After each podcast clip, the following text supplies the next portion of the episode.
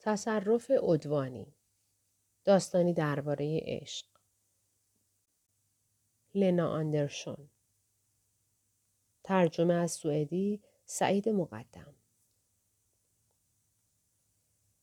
هر کس به شکل غیرقانونی مالی را از تصرف دیگری بی رضایت او خارج یا به هر نحو دیگر آن را حیف و میل کند به اتهام تصرف عدوانی محاکمه خواهد شد.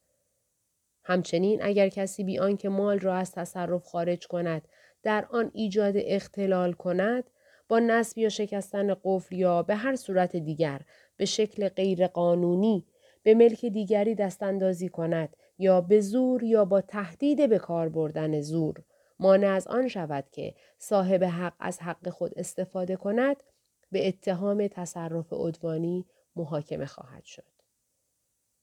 قانون مدنی سوئد ماده 8 بند 8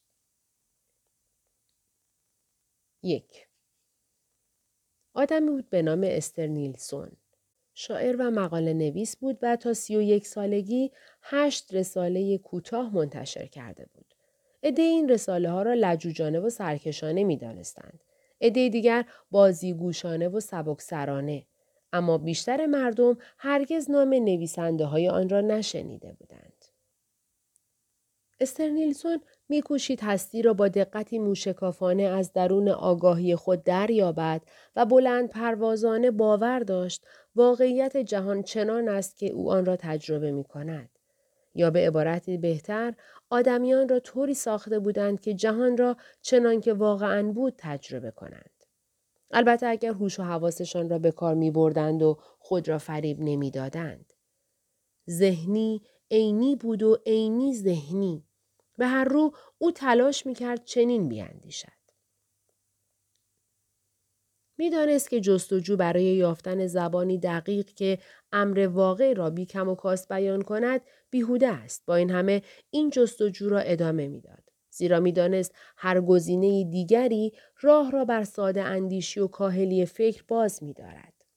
عقیده داشت دیگر روی کردها با دقت و وسواس رابطه پدیده ها را با هم روشن نمی کنند و نشان نمی دهند این روابط چگونه در زبان باستاب می یابند. با این حال بارها مجبور شده بود بپذیرد که واژه ها دقیق نیستند و نیز ایده ها و فکرها حتی زمانی که به کمک تجربه و زبانی سامانمند شکل می گیرند به آن میزان که به نظر می رسند قابل اعتماد نیستند.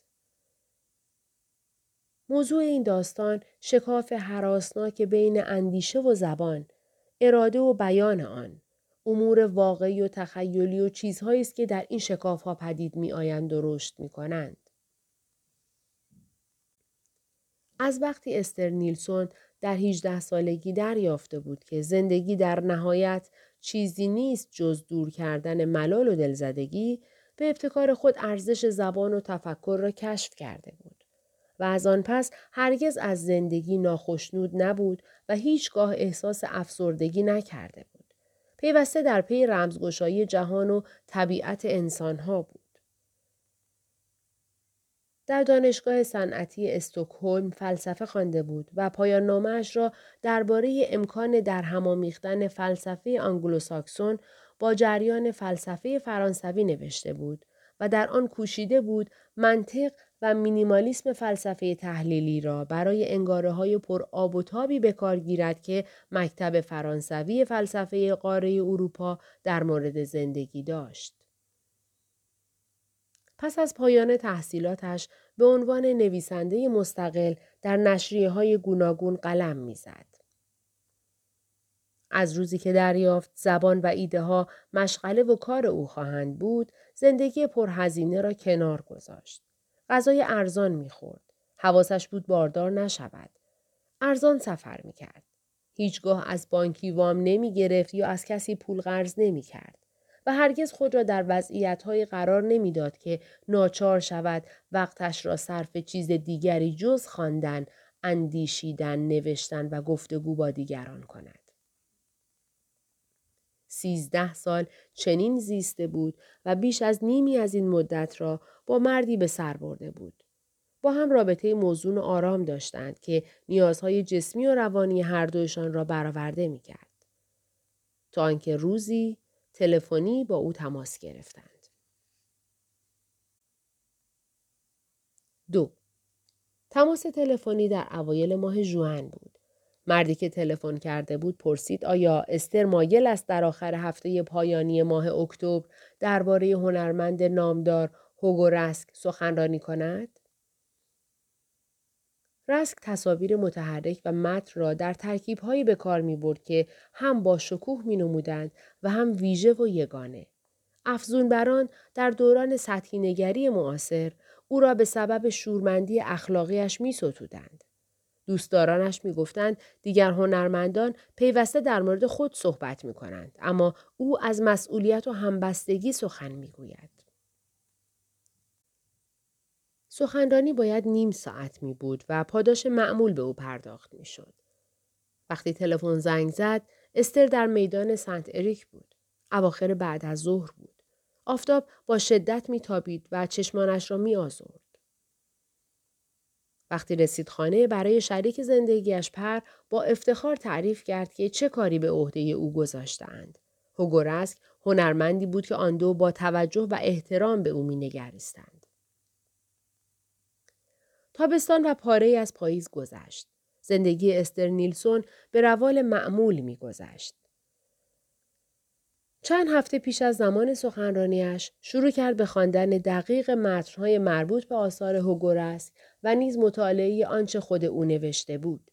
گفته ای که بارها از او نقل می کردن این بود. کسی که جامعه و آسیب پذیری انسان را در این هستی بیرحم در هنرش نادیده می انگارد شایسته نیست خود را هنرمند بنامد. سخنرانی استر در محل تعیین شده روز شنبه انجام می شد. یک شنبه هفته پیش از آن نشست و شروع کرد به نوشتن. می‌دانست برای آنکه از اندیشه های رایج و زبان جمعی و عبارت های کلیشه آن فراتر رود باید زمان کافی داشته باشد.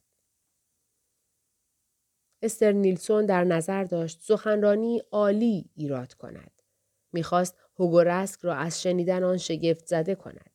هنرمندان و به ویژه مردان روشنگر مستعدند جذب نیروی کهربایی اندیشه پروری شوند که از توان شهوانی آن آگاهند. هرچه بیشتر می نوشت با موضوع سخنرانی خود احساس وابستگی بیشتری می کرد. یک شنبه به هوگورسک احساس احترام داشت. سه شنبه تا پنج شنبه این احساس به اشتیاق ملالانگیزی بدل شد و جمعه احساس دلتنگی سنگینی بر او چیره شد. برایش روشن شد آدمی می‌تواند حتی دلتنگ کسی شود که او را فقط در خیال خود دیده است. عاشق آفریده خود نبود. کسی را که دوست داشت نیافریده بود. هوگورسک بی او نیز وجود داشت. اما این او بود که واجه ها را برگزیده و جمله ها را ساخته بود. اکنون واجه هایش آثار رسک را در بر می گرفتند و نوازششان می کردند. هوگورسک را چنان که می توانست باشد وصف کرده بود. سه سمینار زندگی و آثار هوگورسک تا کنون ساعت یک بعد از ظهر روز شنبه آغاز می شد. قرار بود علاوه بر استر منتقدی هنری نیز صحبت کند و پس از آن میزگردی درباره مسئولیت اجتماعی هنرمند برگزار شود. گروه شرکت کننده در میزگرد پانزده دقیقه پیش از زمان برنامه ریزی شده با هم دیدار کردند. هوا هنوز ملایم بود. استر عینک به چشم داشت و کت نازک خاکستری رنگی پوشیده بود که قشنگ روی پاهایش میافتاد و ظاهری گرانبها مییافت. هرچند کت واقعا گرانبها بود اما او آن را در حراجی خریده بود. آویزانش کرد پشت صندلی کنار خود. وقتی هوگورسک وارد سالن شد آمد درست روی همان صندلی نشست. گرچه صندلی های دیگر هم خالی بودند. نخست کت او را با انگشتان خود گرفت و به دستگیره پنجره آویزانش کرد. انگشتانش نرم دور کت بسته شدند و آن را آرام جابجا کردند. حرکتی که با آن کت را جابجا کرد حسی ترین برخوردی بود که استر در پیوند با لمس یک شی دیده بود. در نرمی حرکت او نوعی محبت مطلق و احتیاط بیکم و کاست با جسمی مادی نهفته بود. استر فکر کرد کسی که اشیا و پارچه ها را به این شکل لمس می کند باید طبعی فوقالعاده لطیف و ملایم داشته باشد. هوگورسک در طول سخنرانی استر در ردیف اول نشسته بود و با دقت تمام به حرفهای او گوش می‌داد. 150 نفر حاضران در سالن نیز که ورودیه پرداخته بودند با توجه کامل سخنرانی را دنبال می کردند. پس از پایان سخنرانی هوگورسک رفت طرف استر. با چهره درخشان هر دو دست او را در دستانش گرفت. با بوسیدن گونه هایش از او تشکر کرد و گفت هرگز غریبه چنین عمیق و با دقت مرا درک نکرده. همه و تشویق حواس استر را پرت کرده بود. نمی توانست آنچه را گفته می‌شد دنبال کند. اکنون فقط به چهره قدردان هوگورسک می اندیشید. وقتی برنامه پس از ساعت پنج پایان یافت استر کوشید نزدیک هوگورسک بایستد تلاش کرد طوری به نظر برسد که شبیه ظاهر همیشگیش نباشد. پسر هنرمند هم آمده بود. جوانی ریشو کلاه قلاب بافی شده بر سر با رفتاری صمیمی و بی و اطفار سخنرانی او را ستود و گفت خوب از هر سه بروند لیوانی آبجو بنوشند. تنها چیزی که استر نیلسون در این جهان و آن جهان می‌خواست همین بود. اگر آن شب می توانست برود و با هوگورسک لیوانی آبجو بنوشد زندگیش کامل می‌شد. اما باید به خانه می‌رفت. برادرش که خارج از کشور زندگی می کرد آن شب قرار بود همراه پدرشان با او شام بخورد. برادرش سالی یک بار به سوئد می آمد. نمی توانست وعده را تغییر دهد. هوگو گفت شاید وقتی دیگر. استر برای پنهان کردن احساساتش آهسته گفت هر وقت برایت مناسب باشد. هوگو گفت یک روز بیا کارگاه من. دیویدی هایی رو که پیدا نکردی بگیر. استر با صدایی باز هم آهسته تر گفت هر وقت بخواهم بیایم خبر می دهم. هوگو گفت سخنرانی امروزت واقعا خوب بود. متأثرم کردی. استر پاسخ داد متشکرم. حقیقت را گفتم. هوگو گفت حقیقت همان چیزی که ما هم من و هم تو دنبالش میگردیم مگر نه؟ استر پاسخ داد آره احتمالا همینطور است. استر هنگام شام با دوست پسر برادر و پدرش احساس دلتنگی شدیدی می‌کرد. تنین صدایش و درخشش چشمانش بیانگر احساس او بودند. حواسش بود اما نمی توانست لحن صدا و درخشش چشمانش را تغییر دهد. فقط می‌خواست در مورد هوگورسک و هنرش و آنچه در طول روز گفته بودند حرف بزند. وسط صحبتهایش یک بار هنر هوگورسک را به تندی تمام و در همان حال از ته دل رد کرد و او را به سخره گرفت. اگر کسی حواسش بود همین کار او خیلی چیزها را نشان می‌داد. اما هیچکس به گفته های او توجه خاصی نمی کرد. احساس می‌کرد بسیار تنهاست و خستگی او را از پا درآورده است. در طی چند ساعت یا از یک شنبه پیش که شروع کرده بود به نوشتن درباره هوگورسک و پروراندن او در ذهن خود یا در نتیجه نوعی فروپاشی طولانی استر با مرد زندگیش بیگانه شده بود. همه هستی او کاستی بزرگی شده بود. فکر می‌کرد این احساس می‌تواند موجب دوستی و همنوایی شود. هوگورسک می توانست با او و پر آشنا شود و در مهمانی های شام آنها شرکت کند. آنها می توانستند درباره مسائل اساسی با هم بحث کنند و از راه گفتگو موجب بالیدن یکدیگر شوند. قرار نبود هیچ چیز تغییر کند. فقط باید رشد می کردند و غنا می یافتند. واقعیت فقط گام به گام تحقق می یابد. راه دیگری وجود ندارد. استر داشت گام دوم را بر می داشت.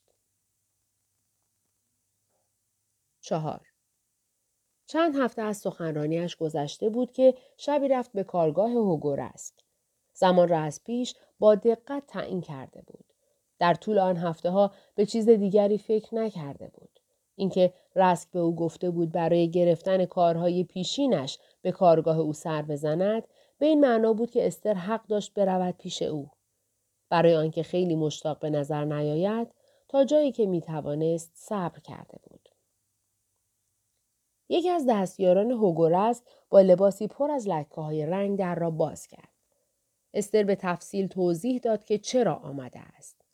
چیزی را گزارش می‌داد که کسی نپرسیده بود چون می‌خواست چیزی را پنهان کند که هیچ کس نمی‌دید.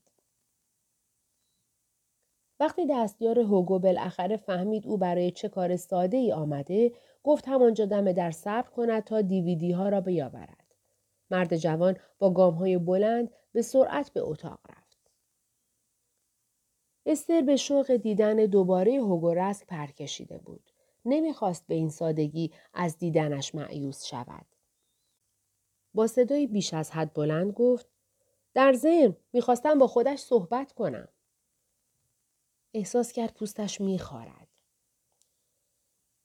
در زندگی لحظه هایی هست که حضور ذهن برای آینده تعیین کننده است. لحظه های سنگین که یک آن بیشتر دوام نمی آورند. پس از آن همه چیز خیلی دیر. می‌دانست که باید جرأت داشته باشد و می‌دانست که آن لحظه دقیقا همین حال است. نهایتش فقط چند ثانیه دوام می آورد. دستیار هوگو تردید کرد. در جایگاه بخشی از دستیاران هوگو باید از حریم استاد و مراد خود محافظت می کرد. احتمالا امیدوار بود خود روزی هنرمند مهم می شود. برای دیدن و آموختن نزد او به شاگردی آمده بود. دستیار هوگو از او خواست صبر کند و در راه پله طبقه بالا ناپدید شد. وقتی برگشت کوچکتر به نظر می رسید. به استر اجازه داد وارد شود. در طبقه بالا هوگورسک با دوستش دراگان دراگوویچ نشسته بود. می‌گفتند هوگورسک با او در مورد وضعیت جهان بحث می کند و به نوعی من برتر اوست و بر فکرش اثر می‌گذارد. منتها برعکس اگر با دراگوویچ بحث نمی کرد احتمال داشت حرفی را که نمی بایست بگوید یا دربارش فکر کند سانسور نشده بر زبان آورد. هر دو دراگان و هوگو درباره هستی و ابدیت بحث می کردن. به چیزهای کوچک و روزمره اهمیت نمی‌دادند. و استر نیلسون هم به آنها اهمیت نمی‌داد. هوگو را که دید برخواست و تمام چهرهش درخشید. او را با اشتیاق در آغوش گرفت و ازش خواست بنشیند. دراگان که پاهایش را انداخته بود روی هم همانطور نشسته باقی ماند و دستش را دراز کرد تا با او دست بدهد. اما از جایش تکان نخورد. استر مجبور شد برود طرفش. دراگان کفش چرمی سیاه مشبک به پا داشت و چشمانش را در برابر دود سیگار تنگ کرده بود که ظاهری برتر و همزمان بی به صورتش می‌داد. از استر پرسید شنیدم شاعری؟ استر گفت بله.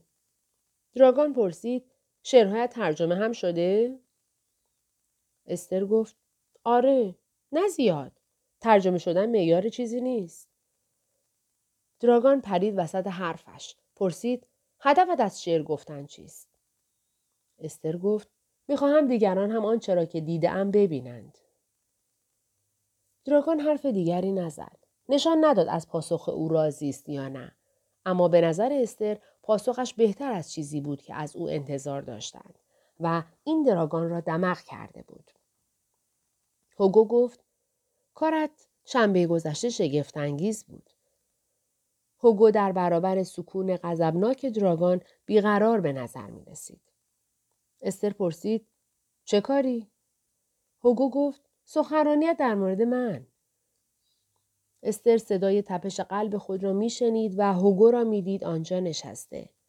بزرگ و بالا بلند و به رقم سالهای طولانی عمر خوب خورده و خوب نوشیده و سرحال. احساس کرد همه آنچه را که می‌بیند چنان دوست دارد که درونش را به درد می آورد. هوگو گفت آخر هفته لکسند بودم. استر صبر کرد حرفش را ادامه دهد. کلبه تابستانی هم در سیلیان. صحبت از کلبه عجیب بود. گویی او هم چیزی را گزارش می‌داد که کسی نپرسیده بود. برای آنکه چیزی را پنهان کند که هیچ کس نمی‌دید. دراگان بی ملاحظه یک ابرویش را بالا برد.